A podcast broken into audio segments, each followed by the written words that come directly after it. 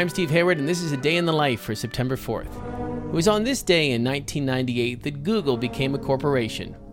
Started by Larry Page and Sergey Brin, and initially called Backrub, the name Google is a play on the word googol, a mathematical term for the number represented by the numeral 1 followed by a hundred zeros, a playful nod to their shared goal of presuming to organize a seemingly infinite amount of information.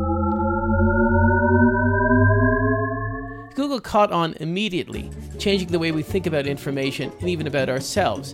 And it was added to the Oxford English Dictionary as a transitive verb in 2006. But what about the songs? Where is the Google music? Those singers and songwriters have a long search history, either not being able to find their way home,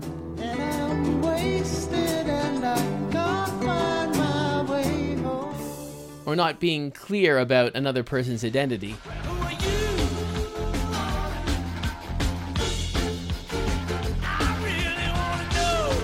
The only conclusion to be drawn after listening to Just Google, Just Google.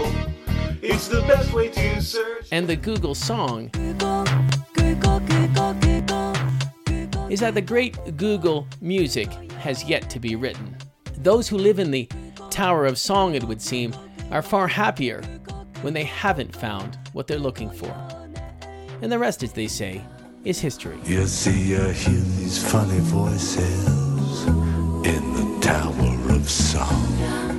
A Day in the Life is a production of Critical Karaoke, made possible by the generous support of the Bee Vradenburg Foundation, the Joseph Henry Edmondson Foundation, and Colorado College, fostering innovation in the humanities. Find out more at criticalkaraoke.com.